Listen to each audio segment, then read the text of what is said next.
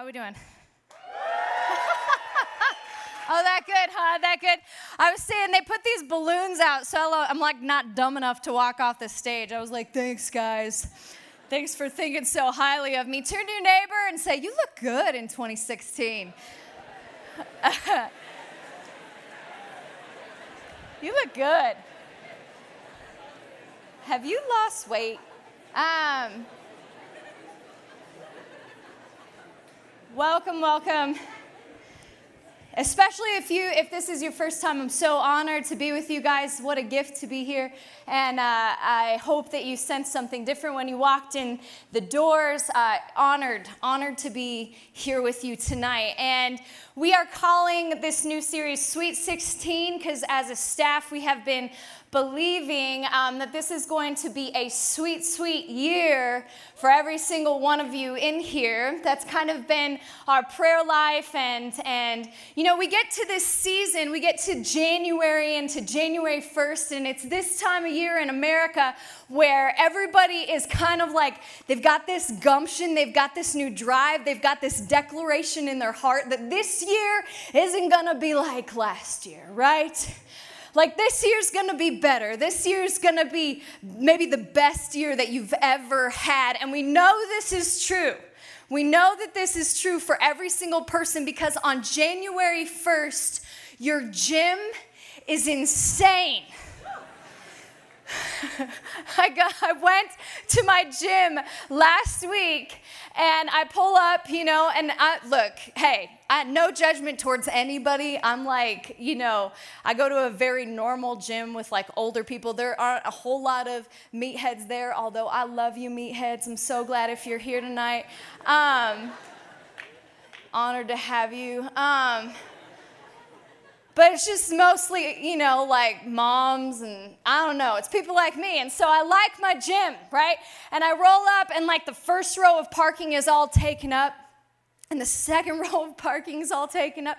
And the third, like this is abnormal. The third row is all taken up. And the fourth, and I have to park in the fifth row. And I'm walking up and I'm like sweating before I even get in, which is not the goal. I want to sweat inside.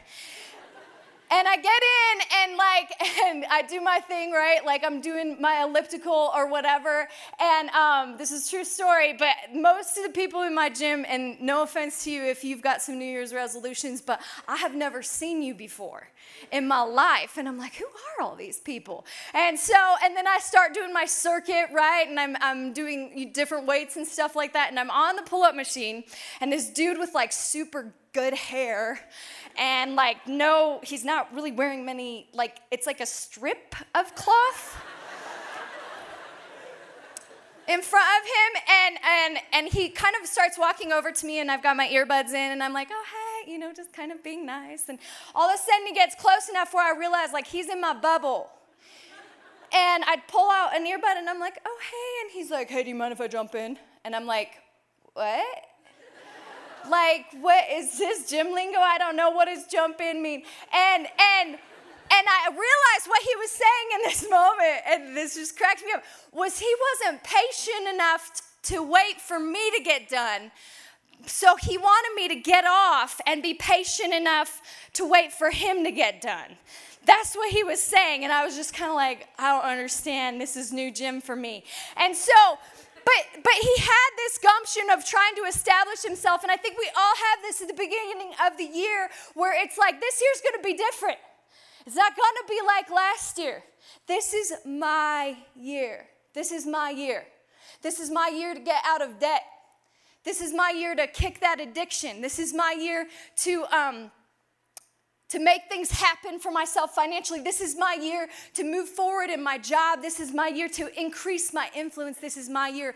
And what you need to understand is that as I have been praying and I have been seeking God for this group of people, for myself, for my family, for Red Rocks Church, the thing that God has been saying to me, and I always pray that it's something that, that doesn't come from my heart, but from His for you, is that this is your year. That this is the year of the Lord's favor, that this is a year of increase for you. And tonight, I hope to build a case for that for you, and that this isn't just a year of wishful thinking where you go to the gym twice and then you go home and you eat a whole case of Turkey Hill ice cream. Yeah. I don't know. Maybe that's just my New Year's resolution and how that works out but that it's real for you. And so, this is the verse that um, in your birthday cards, we wanted to wish you a sweet 16.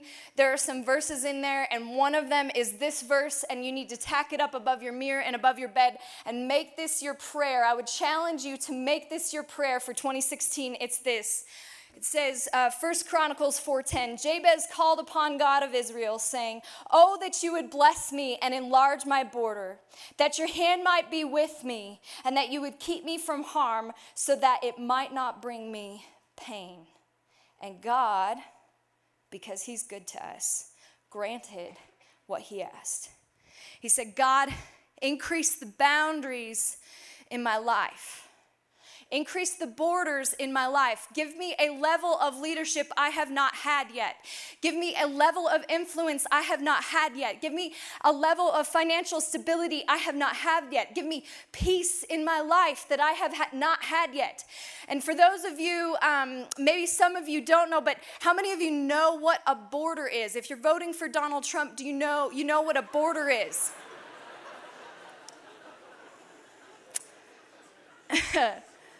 Yeah.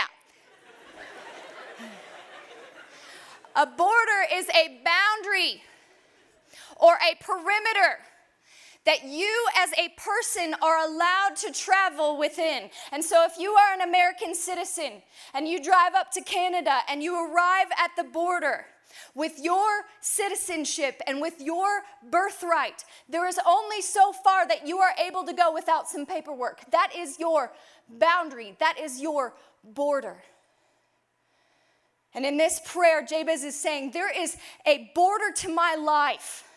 There is a boundary to my life, and up until now, this has been as far as I have been able to go in my influence, in my leadership, in my abilities, in what I have to offer, in what God has brought me. This has been as far as I have been able to go. And then he prays and he says, God, you supernaturally move this out for me. Enlarge my border so that I can move out and expand and have more. And, and not just have more, but influence more and bless more and give more. God, expand my boundaries. And this is my prayer for you. And this is what I believe God desires to do for you in 2016. And I uh, titled tonight, if you're taking notes, the year of increase, the year of increase. And so let's bow our heads and just say thank you ahead of time to the Holy Spirit. God, um, I'm so grateful to you. I know that you're here. You are such a good God to me. You are so faithful to me, and you are faithful to every single person in here.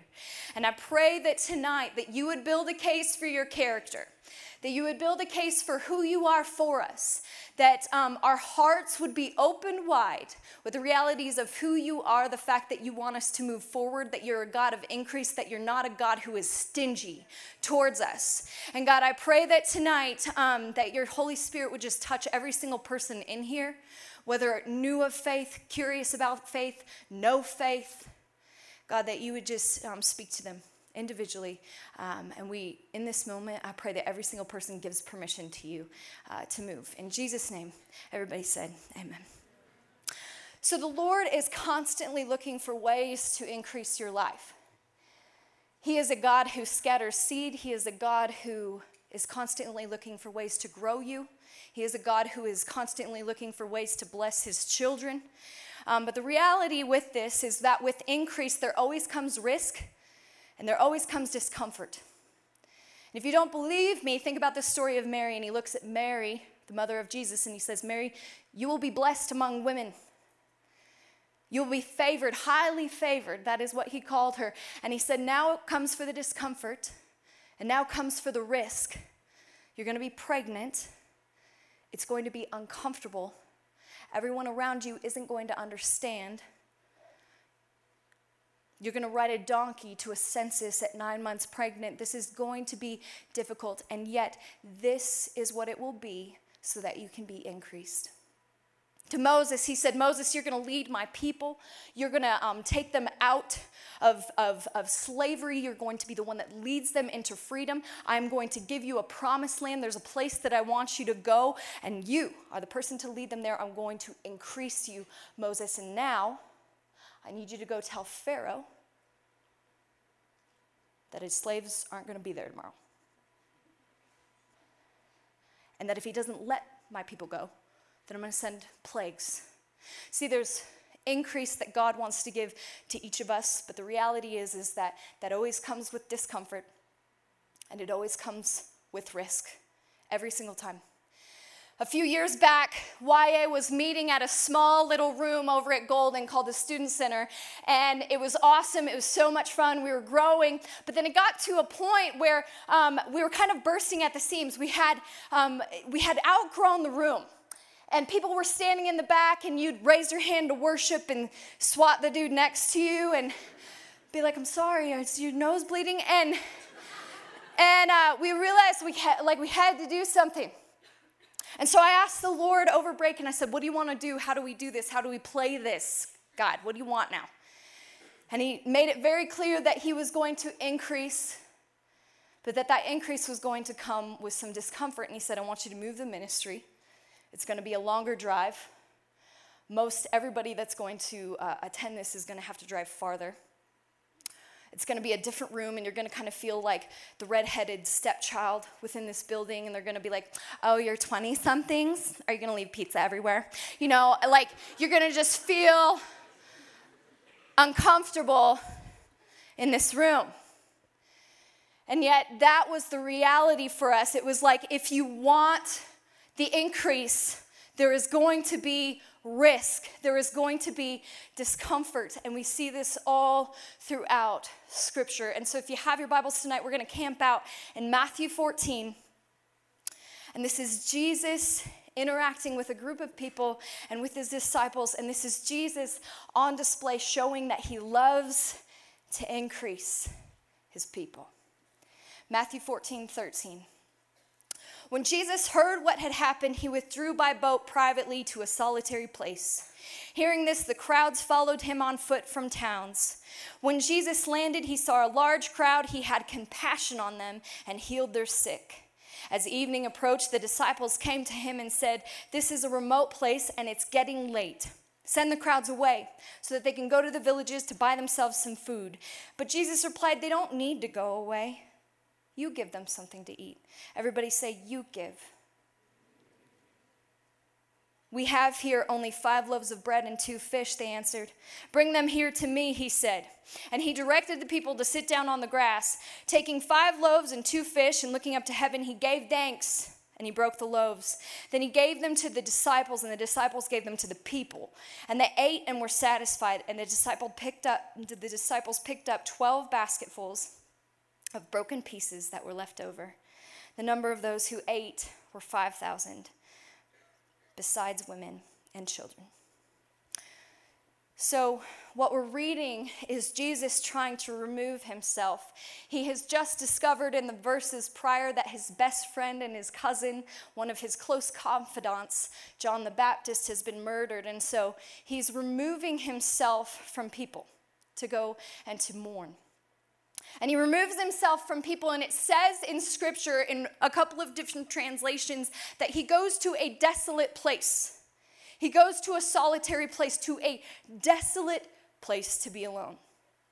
But then the crowds end up finding him, and he has compassion on them, and he begins to minister once again it gets to be nighttime and the disciples come to him and they're like well it's late and there's no place to eat and there's nothing uh, nothing to sleep and so you need to you need to send them away. This is a desolate place. Matthew 14 15 as evening approached the disciples came to him and said this is a remote place and it's already getting late. This is a desolate place is what other translations say and the word desolate, if you go to Webster's, it says this it is a place deserted of people in a state of bleak and dismal emptiness. Where in your life right now do you feel as though there is desolation? There is no growth, there is no life, there is no movement. Where in your life right now could you take a look on the inside and say, There has not been any movement of any kind? This is bleak and dismal. There's no growth happening here. The very first time I came to this campus, we were invited by a pastor, and he said, I want you guys to come here and check out this new campus that Red Rocks Church has just purchased. And I'm like pumped. We show up to Lakewood campus, which was a Hobby Lobby, and then it was turned into a Vietnamese grocery store. And I walk in, and immediately it smells like the stench of dead fish. And there's frogs like in the back in like crates, like dead frogs. I know and there was birds that had lived in here and, and homeless that had lived in here. And there were sleeping bags and syringes where people had done drugs. And i remember looking around and being like this place is awful. This is terrible. Where are the places in your life that just seem like they're not moving? There's no growth. There's no life. There's nothing there. Maybe for you it's a marriage or it's a relationship that hasn't had any fruit, that no matter how much you put into it, or you're trying to make it work, or you're hoping for the best, there's just, it's dead. There's no life there. Maybe for you, it's a, it's a job that you've been asking and you've per- been pursuing your boss and, and seeking him out to see if maybe there's a new position, a management type of role, something where you could move up and the doors only close. Maybe you're praying for influence. You're praying for leadership or some type of direction in your life, but a year goes by and two years go by and three years go by, and there's no movement. Maybe for you, it's financial stability. And eating ramen in college was cool, but it's just not cool anymore. A desolate place is a place where there is no growth plus time, where there is no movement plus time. And over time, we begin to think and we look at this space and we think, surely nothing good could ever happen here. Nothing could ever grow here. It's hopeless and it's desolate. And the disciples go to Jesus and they say, Jesus, this place is remote. It's terrible. Send these people away so that they can have something to eat. It's nighttime. And isn't this what they do? I mean, this, isn't this what we do? They say, Jesus, we need to leave. Okay, this place is no good. We got to go somewhere else in order to get our needs met. Isn't this what we do? we look at the desolate places of our life and we look at maybe the, the marriage or the relationship and we're like, well, it's not working out. It's not working for me anymore. There's no hope here. I've been putting as much energy and time as I possibly can, but they're not changing. I'm not changing. This isn't changing. If I had a different relationship, if I had a different location, if I had a different person, surely things would grow. If I had a different job, a different boss, somebody who believed in me, if I had a different place, a different location, maybe things would change for me. If I had a different financial situation with a different paycheck, if I could just convince someone to pay me a little bit more, maybe my finances would actually be at peace. I just need to change it up. This is how we are in our desolate places. And the reality is is that we look at these places and what happens in our lives and over time is that we no longer are able to see the possibility in those places anymore. We are no longer able to see what God sees in those places anymore. We are no longer able to see with faith eyes. This was me walking around the Lakewood campus. I looked around and I was like, oh no, we bought this? okay. And I could not see with faith eyes. I saw with my eyes. And what I saw was not good and was not good enough. And I remembered Eric, my boss and my friend, was walking around and he's like, "This is where the stage is going to be, and this is where um, this is where you know the the seats are going to be, and over here where the homeless people were sleeping, that's where the bathrooms are going to be." the bird poop, you sweep that away. That's going to be a really cool area for Kids Rock. Like, and he was able to see beyond what I could see that day. And I wonder this tonight have you lost the ability to see potential in your desolate places? Have you lost the ability to see potential in your desolate places? Have you actually given up having faithful eyes in the areas where you have not seen movement? Have you given up faith in those areas? And I was reading Matthew, and this was the word that stood out to me. That word desolate stood out to me. And the disciples in this moment, they can't even fathom God doing anything here. They can't even fathom what would happen in that place. But listen to this there is no such thing as a desolate and empty and non growth place if that is where God has called you and if that is where God has placed you. There is no such thing. And tonight I want to make a case that God specializes and He actually really enjoys and He actually really loves taking our empty, dead, desolate places and making it where He does His best miracles. And so there's a couple things I think we can take from Matthew 14 and the first thing is this is that God wants you to offer what you have. He wants you to offer what you got. Matthew 14 says this Jesus replied, They don't need to go away. You give them something to eat. We have here only five loaves of bread and two fish, they answered. And Jesus said, Then bring them here to me. I love this exchange. Um, I love this exchange so much because the, the level of responsibility, even though it weighs or in, even though it rests completely with the Lord and it rests completely with Jesus, he puts it back momentarily on the disciples.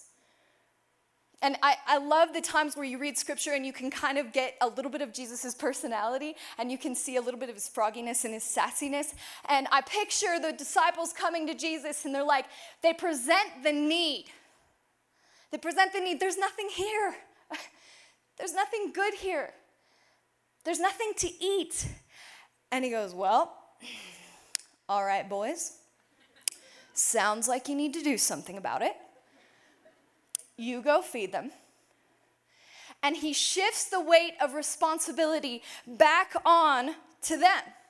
And I think this is the first thing that God always does with us is that he places an ownership back on us whenever we present a need. I mean, because isn't it so easy for us to talk about our needs? This is me all the time in our household. Like, I'll just look at the laundry and I'll be like, babe, we have so, like, there's so much laundry. It's just a, like, does everybody drool all over every single article of clothing? Do you change nine times? Like, I don't understand. And he's like, well, sounds like somebody needs to do laundry, you know.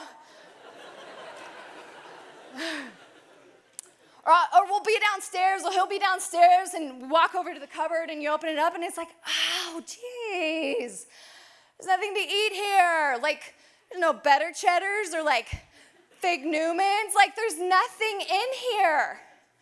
And then, you know, from upstairs, somebody will be like, oh, sounds like somebody needs to go shopping, you know? And God knows this about us. He knows that it's so easy for us to present our need to Him. It's so simple for us to present what we need to God, to complain about what we need. God, I have been single for a really long time, Lord. I just need a girlfriend. I'm so sick of showing up to young adults by myself. I'm sick of my fella friends and all of their nice girlfriends with their cute purses. Like, sick of sick of being alone, Lord. Tired of feeling like I don't have somebody to share my heart with, God. You know, God, I'm I, I'm so frustrated right now in my life. I need money for my car. You know, the catalytic converter went out, or this, this, this thing just blew. I need money, God. Or God, I have no purpose. I have no path. I have no vision for my life. Give me a vision and give me a purpose. And he looks directly at us after half an hour long of complaining and stating our needs. And he says, Well, what are you doing about it? He puts the responsibility back on us, not because it is up to us to produce an increase in our lives, but because it is up to us to be faithful. And there is a principle of faithfulness here in Matthew 14 that Jesus is trying to communicate. What are you doing, disciples, with what I gave you? So he looks to his son and he says, Son, I know that you don't have a girlfriend. I see that this is a desolate wasteland for you. I am uh, fully aware. But, son, do you remember that conversation that you had with a mentor last month? And he challenged you on your pornography. And he said, You know, maybe it's time that you started filling your brain with what is good and what is right and what is noble and what is pure. And he challenged you to read your Bible every morning and to just give it a shot, to actually try to fight a good fight in your life. Have you even cracked, cracked your Bible, son?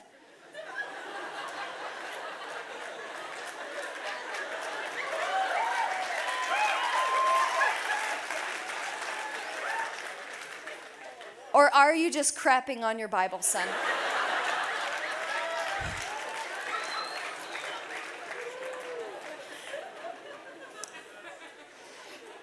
And son, I love you. And son, I have a wife for you. And son, she's waiting for you, and you don't even know the storehouses of heaven that I've laid up for you, son. But here's the thing I'm not gonna hand her to you. if you don't know how to steward her, what are you doing with what I'm giving you? Girlfriends, girlfriends in here, it goes both ways.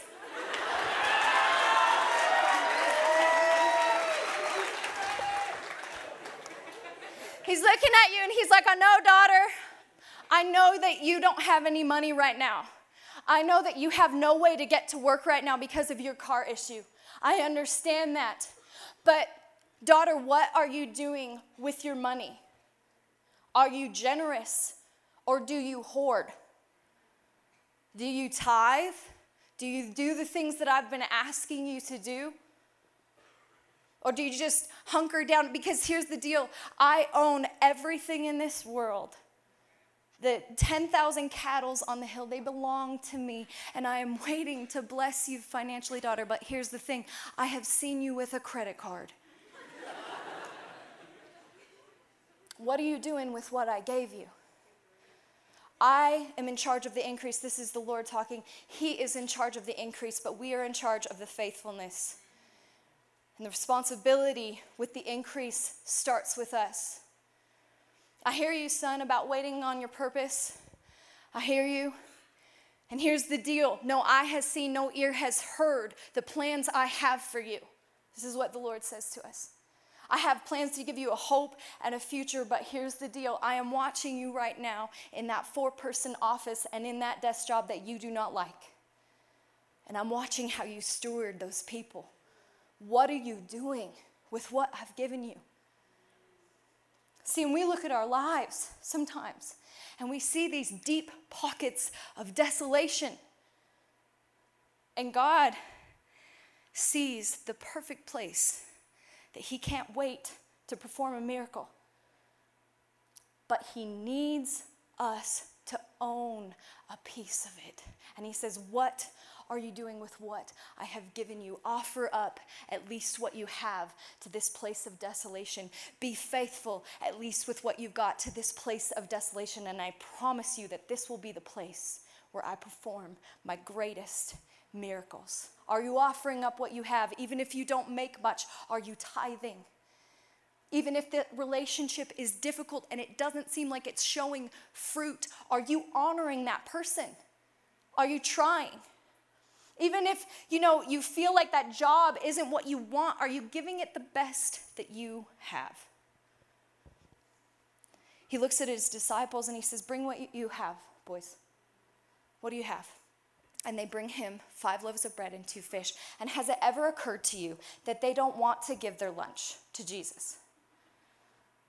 Has it ever occurred to you that this isn't something they are desiring to do? They don't make lots of money. They weren't thinking, oh, today I'm going to give all my food away to Jesus and then he's going to give it to 5,000 people. And sometimes the only time we give to the Lord is when it's easy for us. Is when it's not complicated, when it's not difficult, when it doesn't really require much of us. And he says, Hey, disciples, my, my friends, bring me what you have. And they faithfully bring him what they have. And here's the deal God can work in what you surrender to Him. And here's the deal He can do more with what you give Him than you can with what you keep. He can do more with your places of desolation where you are faithful than you can being in a place of abundance by yourself.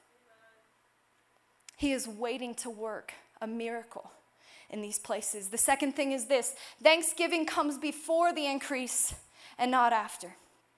Matthew 14, 19 says this Taking five loaves and two fish and looking up to heaven, he gave thanks and broke the loaves. Don't you find this interesting that Jesus is giving thanks? Because I do. Jesus is a part of the Godhead, he was creator God. He made the mass that we sit on. He made the soil. He made he was the one that invented the seed. Like how miraculous is a seed, this tiny thing that produces a crop and and he produced a man. He created a man and then gave us ideas enough to take this and harvest it and then process it into bread. He gave us all those things. He's the one that invented it. And yet Jesus thanks God as he breaks the bread. He thanks the Father. What kind of humility in this moment? And he thanks God ahead of time. And I think uh, Jesus is trying to present to us that there is always an order to the kingdom. And that if we want increase in our lives, if we want to see movement in our lives, that we have to be willing to humble ourselves and to submit ourselves to the way that the Lord's kingdom operates. And thanksgiving is a gigantic part of that. And isn't it interesting that it, it is before the blessing? And I don't know about you, but it is so easy for me to, to be thankful when He gives me a blessing. And I'm like, oh my gosh, thank you so much. Thank you. This was good. It never occurred to me when I was reading this scripture to give thanks ahead of time. And then I was thinking about my daughter, and um, right now she really loves goldfish crackers. And she comes to me and um, she does what we all do in our humanity. This is what we're capable of doing. And she just stands in front of the cupboard and she goes, Mama, Mama, fishies, Mama, fishies. And I'm like, cool, you know, and I give, and then, and then I give her some fishies and I look down and I go, now, Brooklyn, say thank you. Thank you. Brookie, say thank you. Brooklyn, Davis, thank you. You say thank you or you're not getting more fishes. You say thank you right now. And she goes, thank you. And then she runs away. But every now and then, it's not always, believe me. But every now and then she comes to me and she kind of sits up next to me and she'll be like, Mama, please, fishy, thank you. and here's the reality I, I, I, do care about her manners so deeply, but um, it moves my heart not so much with her words or exactly what she's saying, but kind of with the sweetness of her heart towards me. It moves my heart in such a special way. And here's the deal for us is that God doesn't need our thanks. He doesn't need our thanks, but I think it blesses his heart in such a beautiful way. It, he doesn't need an ego boost. He doesn't need your approval of his gifts. That's not it. Thanksgiving, more often than not, has to do with our hearts and the fact that he wants our hearts to be filled with sweetness The Bible says that every issue in Proverbs that guard your heart because every issue of life comes out of your heart. If your heart is full of bitterness and want and complaint, every issue of life flows out of that. But if your heart is full of thanks and openness and sweetness, every issue flows out of it, and God knows this. And so He gives thanks. He says, Give thanks, church, not because I need your thanks, but because you need your thanks. The Bible says this, First Thessalonians, and it won't be up there. It says, Rejoice always. Pray without ceasing. Give thanks in all circumstances, for this is the will of God in Christ Jesus for you. Give thanks in all circumstances. Give thanks in your desolation.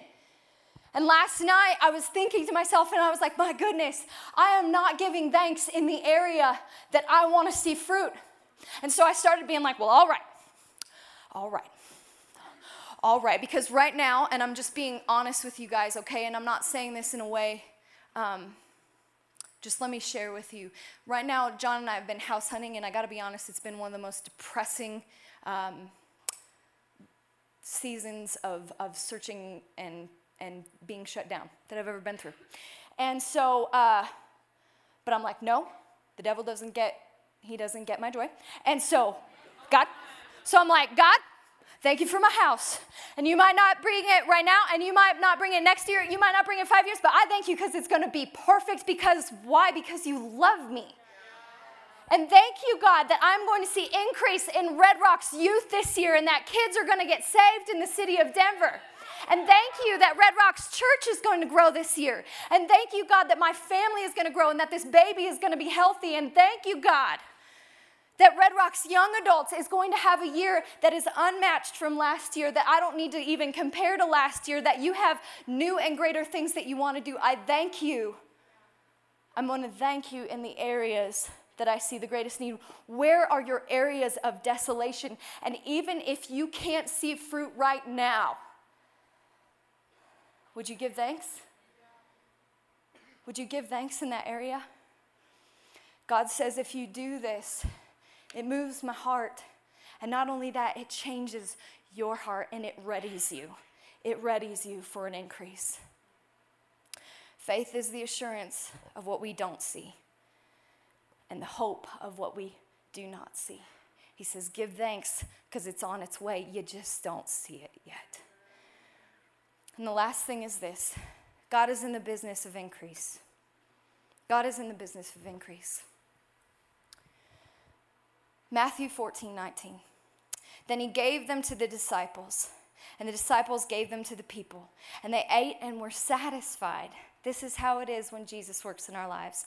And the disciples picked up 12 baskets of broken pieces that were left over, and the number of those that ate was 5,000 men, besides women and children. And I do this sometimes with scripture where I try to picture the story, and I think, okay, like, how did this work?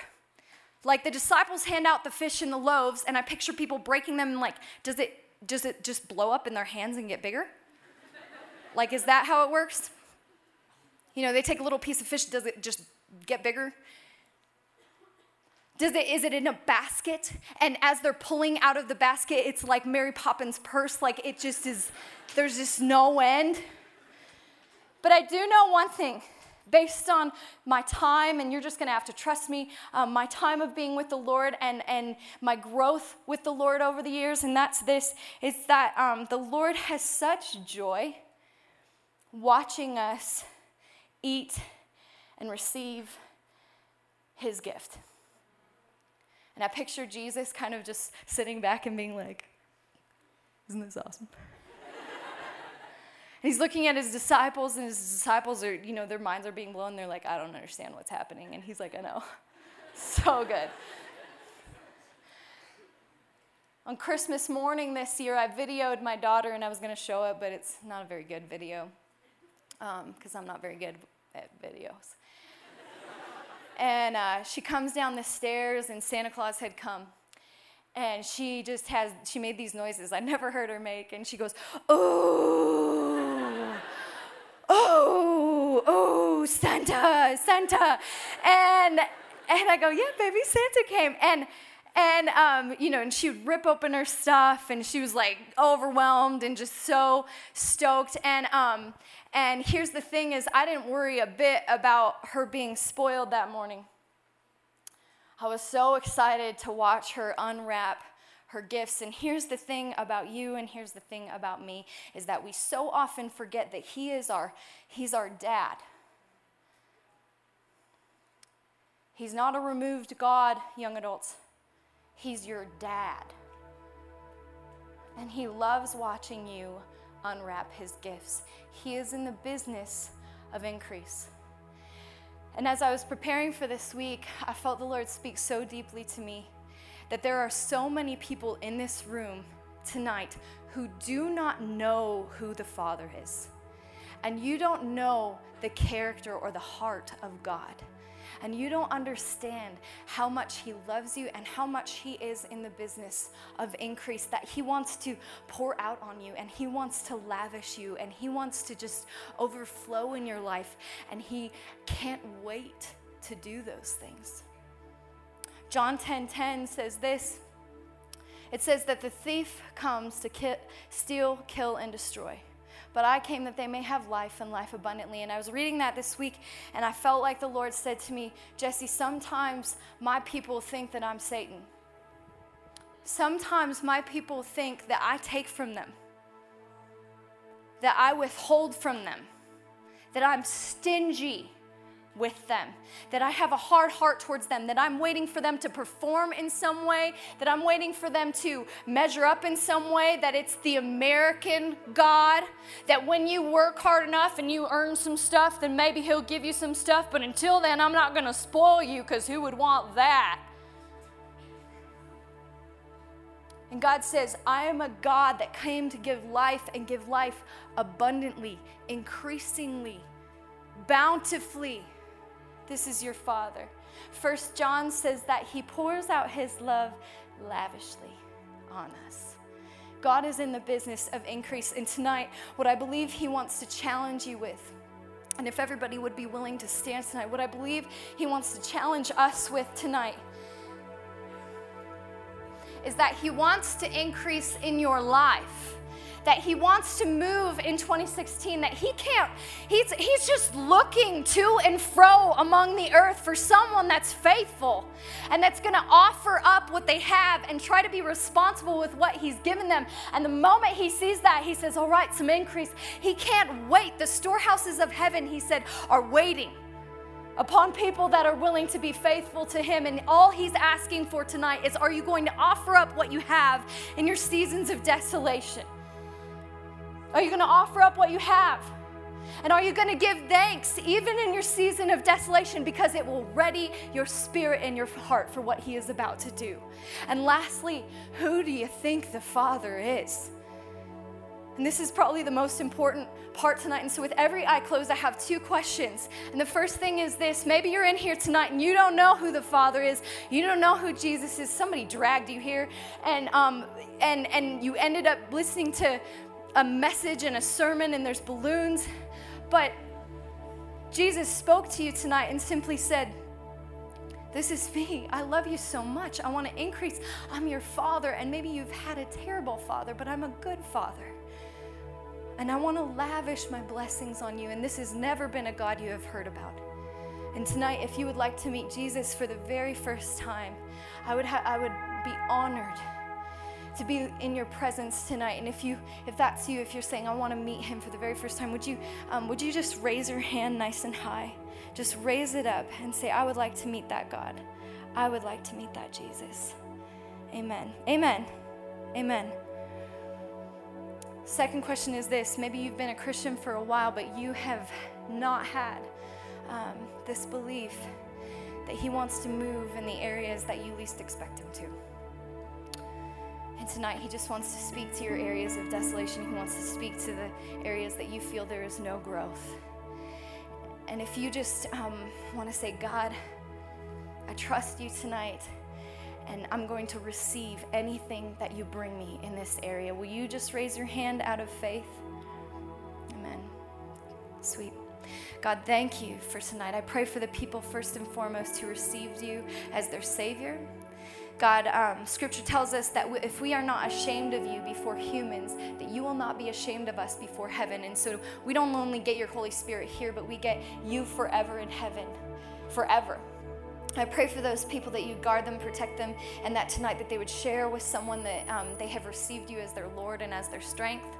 And for every single person in here that um, feels desolation, God, I pray um, that you would just let them know that you are moving, that you are ready, and that you are waiting.